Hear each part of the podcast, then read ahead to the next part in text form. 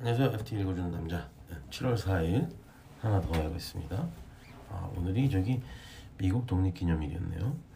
우연인 우연인지 모르겠는데 그 세계 정세 분석해 주신 기리언 라크만이 미국 이야기를 했습니다. Western allies are hedging against Trump. 서구의 우방들이 트럼프 당선을 경계하여 음, 뭐 준비를 하고 있다. A specter is haunting Europe. The specter of Donald Trump. 유령이 지금 유럽을 겁에 질리게 하고 있다. 바로 도널드 트럼프의 유령이다. Many European decision makers admit they were caught unprepared by Trump's election as US president in 2016. They are determined not to make the same mistake again. 2016년에 트럼프 당선에 대해서 준비가 충분하지 못했다라고 유럽 지도자들이 시인을 하는데 이번에는 뭐 실수하지 않겠다. 그런데 라크만이 보기에 이거는 준비할 수 없는 리스크가 다가오고 있다라고 굉장히 걱정스러워합니다. 조금 과장돼 있긴 하겠죠. 그래도 뭐 허, 헛소리를 하지는 않으신 것 같습니다. 왜냐면 a second Trump presidency would probably be even more radical and unpredictable than the first. 트럼프 2기는 1기보다 훨씬 더 급, 급진적이고 예, 예측 불가할 것이기 때문입니다. 그렇죠? 대통령으로 마지막인데 해보고 싶은 건 다 해보겠죠. 예를 들어서 이런 얘기입니다. In Europe, the most widely anticipated and feared adjustment would be a sudden shift in U.S. policy towards Ukraine. Trump has boasted that he could end the Ukraine war in a day. 그 트럼프 1기 때도 젤렌스키가 유, 우크라이나 대통령이었나 봅니다. 그 당시에도 젤렌스키를 별로 싫어했다고 합니다. 트럼프가. 그래서 트럼프 대통령의 첫 번째 문제는 우크라이나 지원 중단이겠죠. 그럼 러시아가 굉장히 속이 편해질 겁니다. 그러면 유럽 전체가 러시아에 의한 위기 안보, 안보에 대한 위기 의식이 고조될 겁니다. 네. 그런 문제가 있고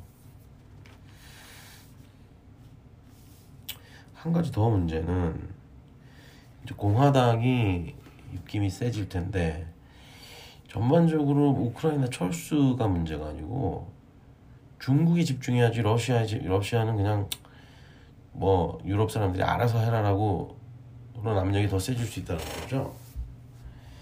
chances of Europe being plunged into a security crisis by a Trump presidency are strengthened by the fact that there is a powerful strain of thought in Republican circles which argues that the US should concentrate all its resources on the challenge from China and leave Europe to deal with the supposedly lesser threat posed by Russia.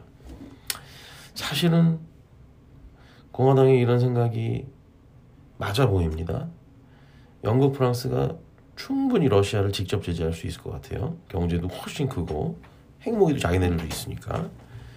근데 그렇다고 그래서 미국이 유럽에서 완전히 빠져나가도 사실은 모종의 새로운 균형점이 충분히 나타날 수 있을 것 같습니다.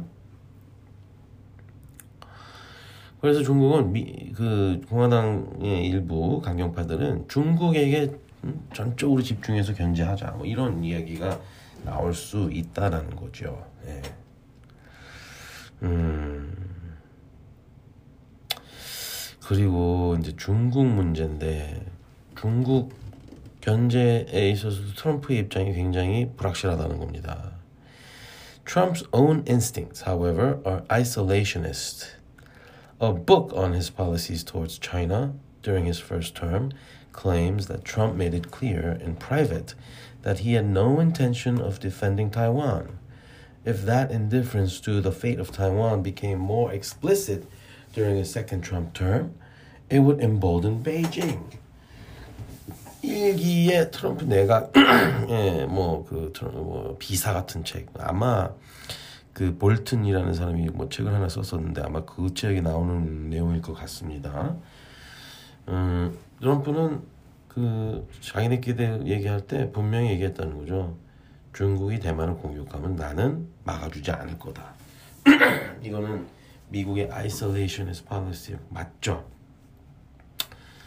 음, 중국이 대만을 먹는 것 그것과 미국이 태평양을 지키는 것은 제가 봐도 사실 직접적인 영향이 없을 것 같습니다.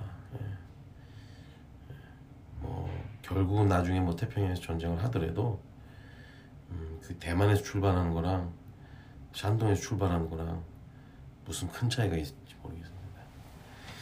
그, 그 말은 즉슨 근데 미, 이, 이, 미, 미국의 그 태평양, 아시아 태평양 내지는 인도 태평양에서의 그, 어, 자기 진영에 대한, 어,